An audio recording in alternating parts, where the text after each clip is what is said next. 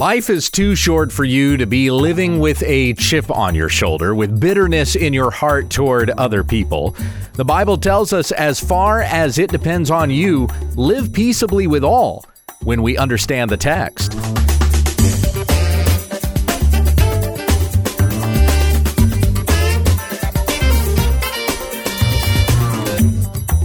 This is when we understand the text, a daily study of God's Word, that we may be filled with the knowledge of His will.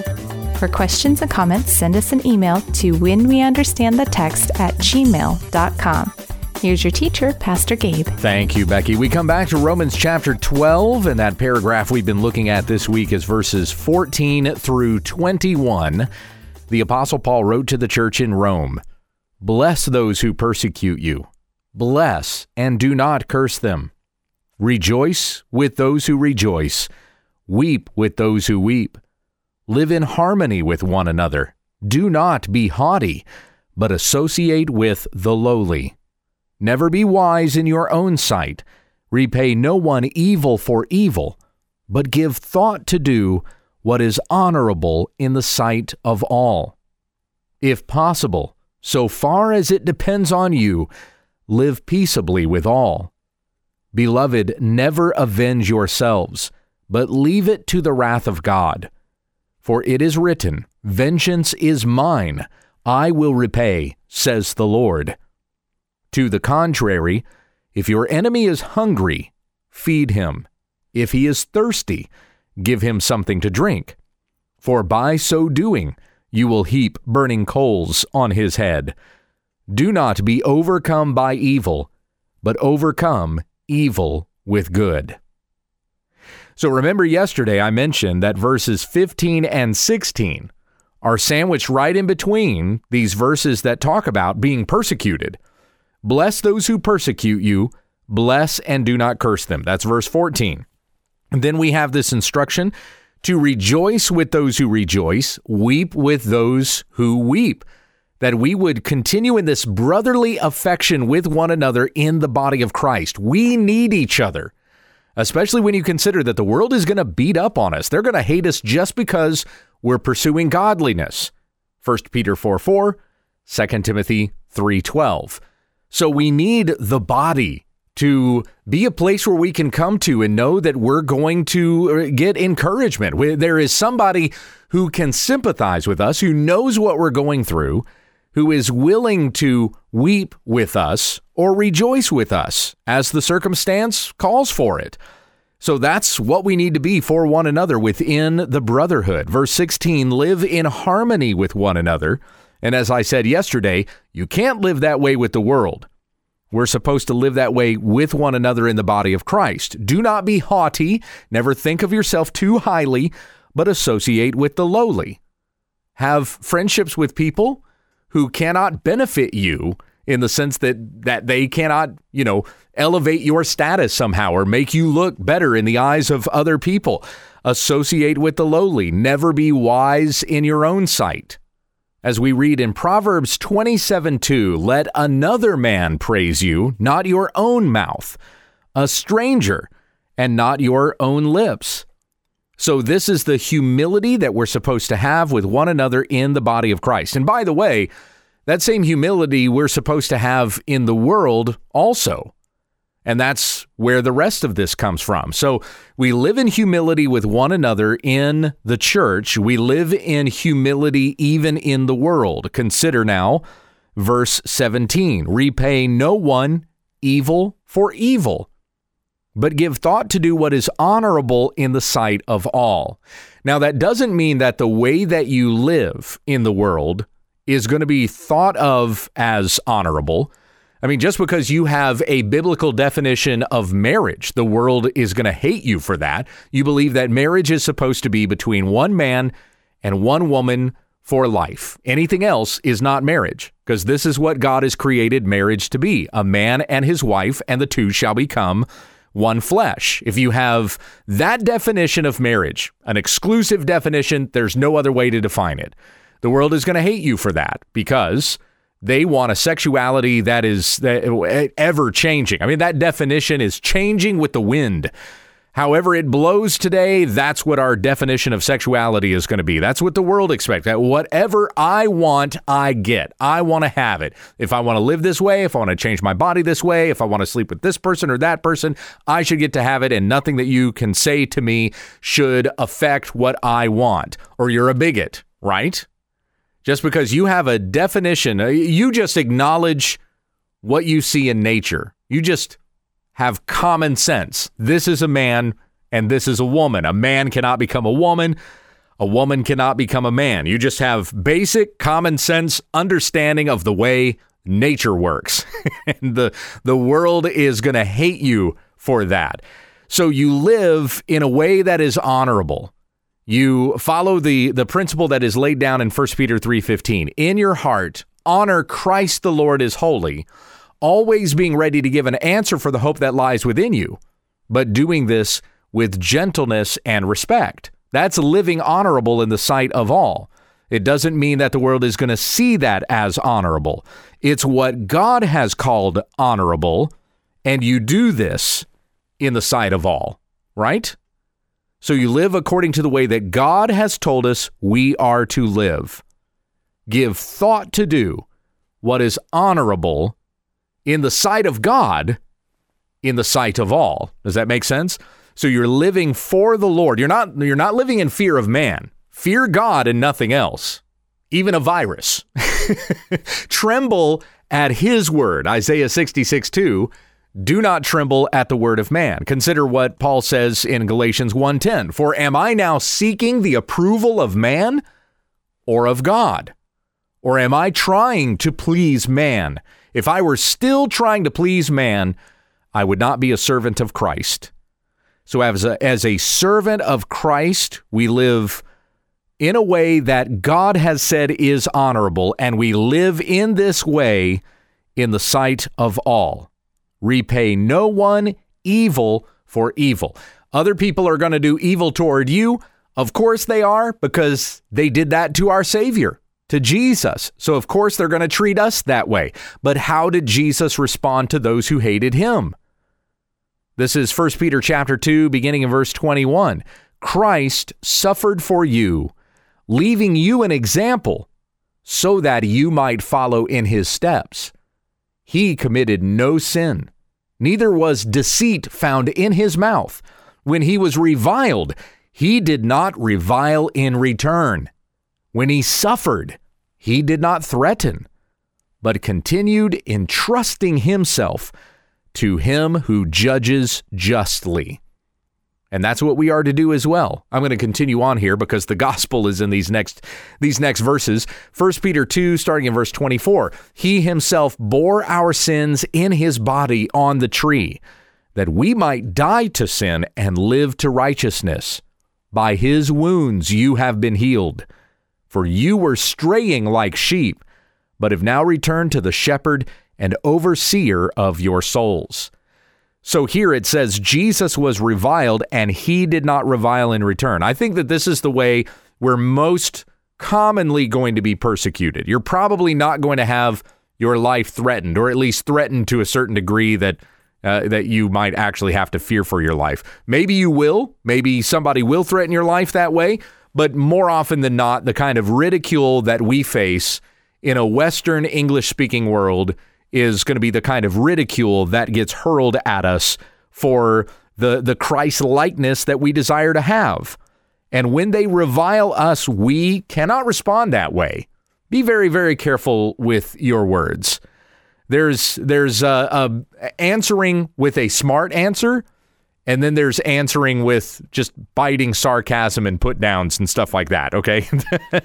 Being witty doesn't mean uh, that we be jerks. So uh, do not revile those who revile you, but do as Christ did, entrusting yourself to him who judges justly. They who revile you are going to have to give an account to God one day. So, therefore, we go on here in Romans chapter 12, verse 18 where it well verse 19 is where it says beloved never avenge yourselves but leave it to the wrath of god. So i'm thinking ahead there. Let's let's look at verse 18 first. If possible so far as it depends on you live peaceably with all. Just because you have a great comeback in your head doesn't mean it should come out of your mouth. it may not be the response that you should have in order to follow this instruction to live peaceably with all. Uh, a lot of times, in order to keep the peace, it means walking away from a conversation. I've talked about the way that I conduct myself on social media. I talked about this earlier this week. So let me come back to this example again. There are people that I block on Twitter so blocking them means they cannot see what I tweet, I cannot see what they say, and nor can we interact with one another. Sometimes I block because this person absolutely cannot help themselves. They have to argue with everything. They have to throw the put downs. They have to make sure that everybody thinks that I'm a fool. And and it creates a terrible witness in the sight of the world. I don't necessarily doubt this person's faith who dislikes me. There are certain people that go far enough that I'm going that there's no way that person is saved. At least in the way that they conduct themselves online, they don't show any demonstration of having Christ in their hearts.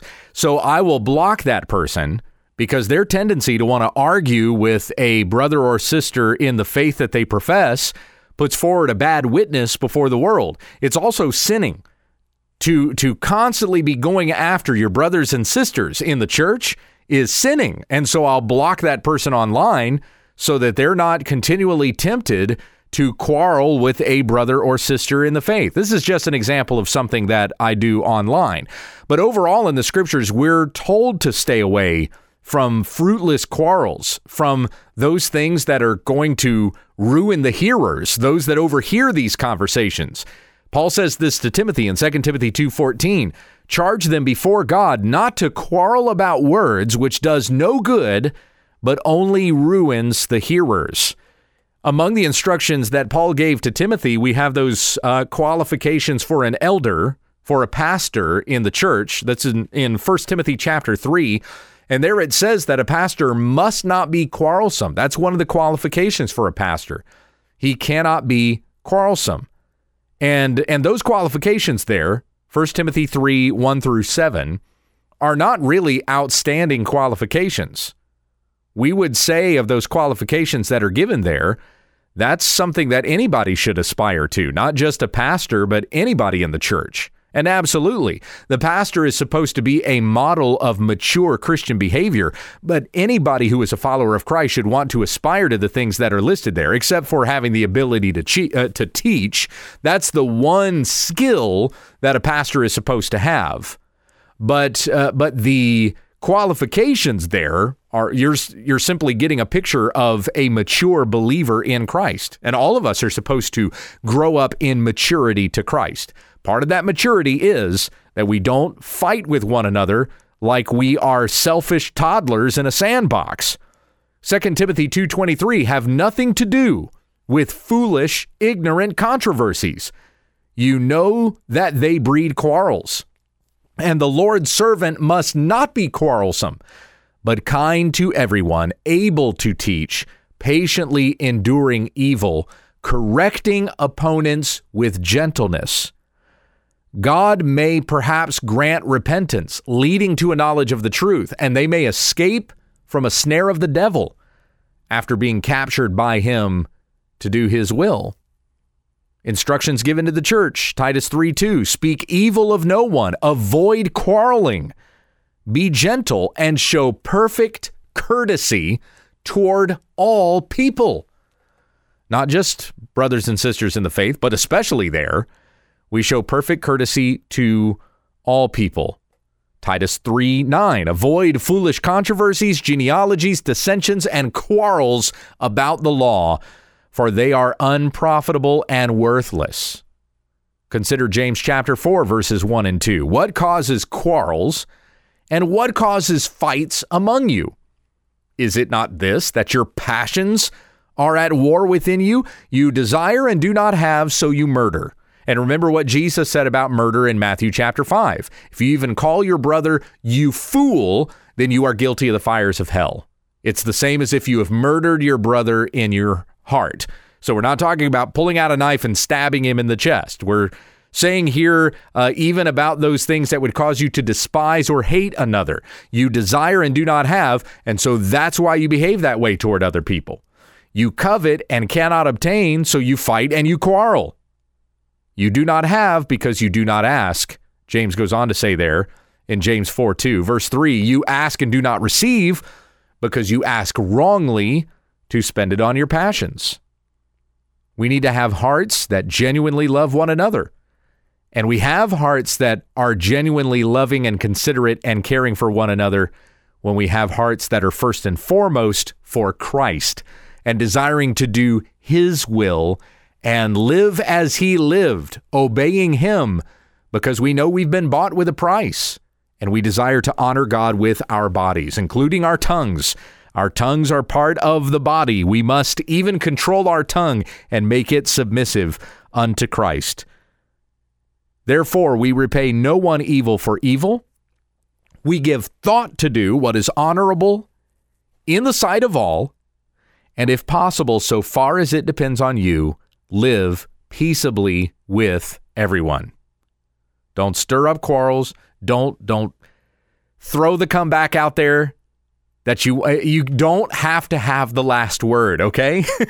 Whenever we get to this next verse where it says, "Beloved, never avenge yourselves, but leave it to the wrath of God." We think of avenge as uh, uh, killing the guy who killed my brother, right?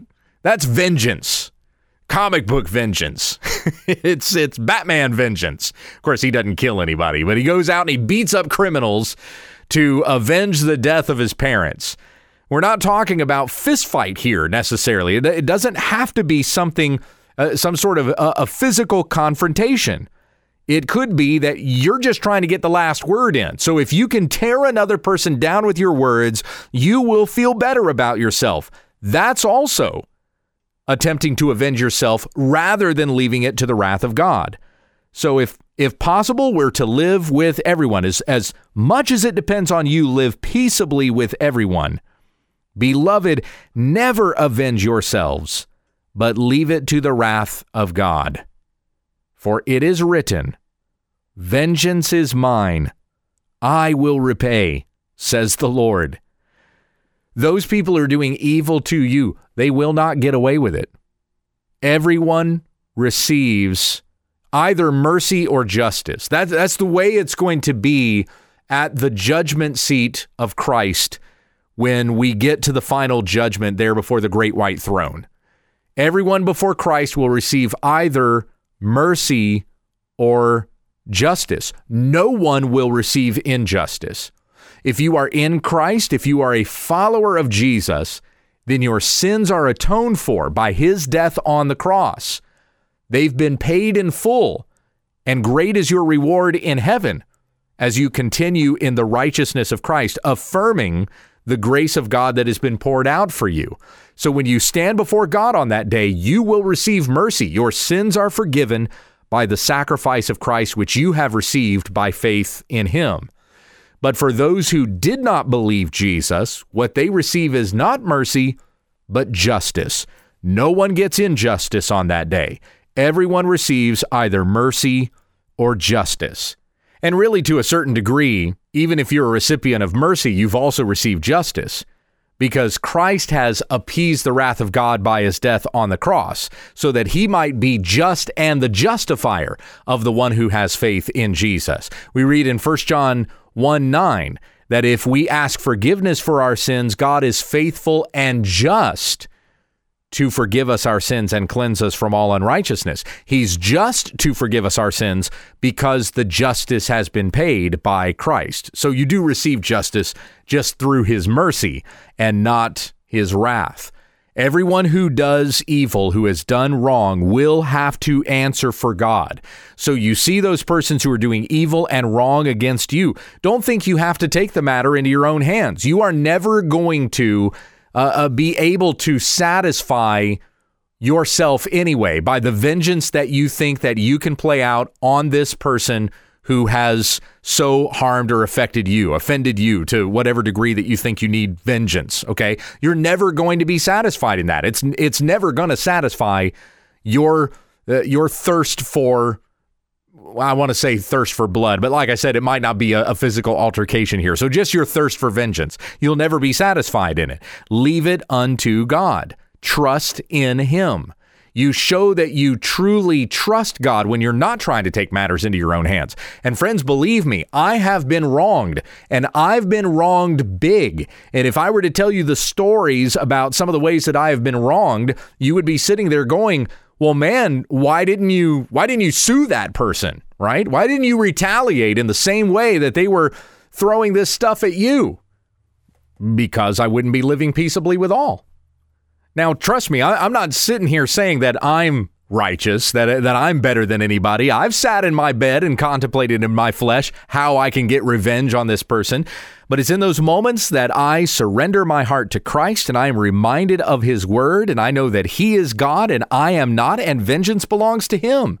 And if there is anyone wrong in this matter, God is going to be the one who is going to make it right in the end. It is eh, that's not my job. There are going to be occasions, things that are well beyond my control, people whose hearts I cannot turn, and it's just going to turn into a messy situation in the eyes of everybody else. And I won't feel peace about it at all either, as long as I continue to be in that conflict. So, as far as it depends on me, I'm to live peaceably with all. I'm not to avenge myself, but I'm to leave it to the wrath of God. For it is written, Vengeance is mine, I will repay, says the Lord. Now, what I would really want to see happen is those persons who have wronged me, I want them to repent. And I have no problem with saying, I forgive you. Let it let it be done. Okay? We're never bringing it up again. I'm happy to hear that you've been convicted of your sin and I know that Christ has forgiven you. I forgive you too. I would love to see that happen. It's it's not common. It's very very rare. And in those occasions, we have no control over the situation. You cannot change a person's heart. You need to rest in the Lord in knowing that He is the judge, He is the authority. You are just as deserving of the vengeance of God as the person that you wish God would pour it out upon. And yet He's been merciful to you, so you must show mercy to others. As far as it depends on you, live peaceably with all. I want to come back to this again next week. But we're going to finish up here for today. Let us pray. Heavenly Father, we thank you for uh, for your continued patience with us for for we are little brats sometimes. we don't get our way. We we shake our fist at others. We are uh, going to take revenge out on somebody because they hurt us somehow, and it, it may be a big thing or it may be a small thing. We can be so petty sometimes. Fill our hearts with a desire for Christ and help us to live as Christ did. When there were people who reviled him, he did not revile in return, but he entrusted himself to him who judges justly. May we be disciplined to do the same. Remind us of these things in Jesus' name. Amen. You've been listening to When We Understand the Text with Pastor Gabe Hughes. Monday, Tuesday, and Wednesday, Gabe will be going through a New Testament study. Then on Thursday, we look at an Old Testament book. On Friday, we take questions from the listeners and viewers. Tomorrow, we'll pick up on an Old Testament study when we understand the text.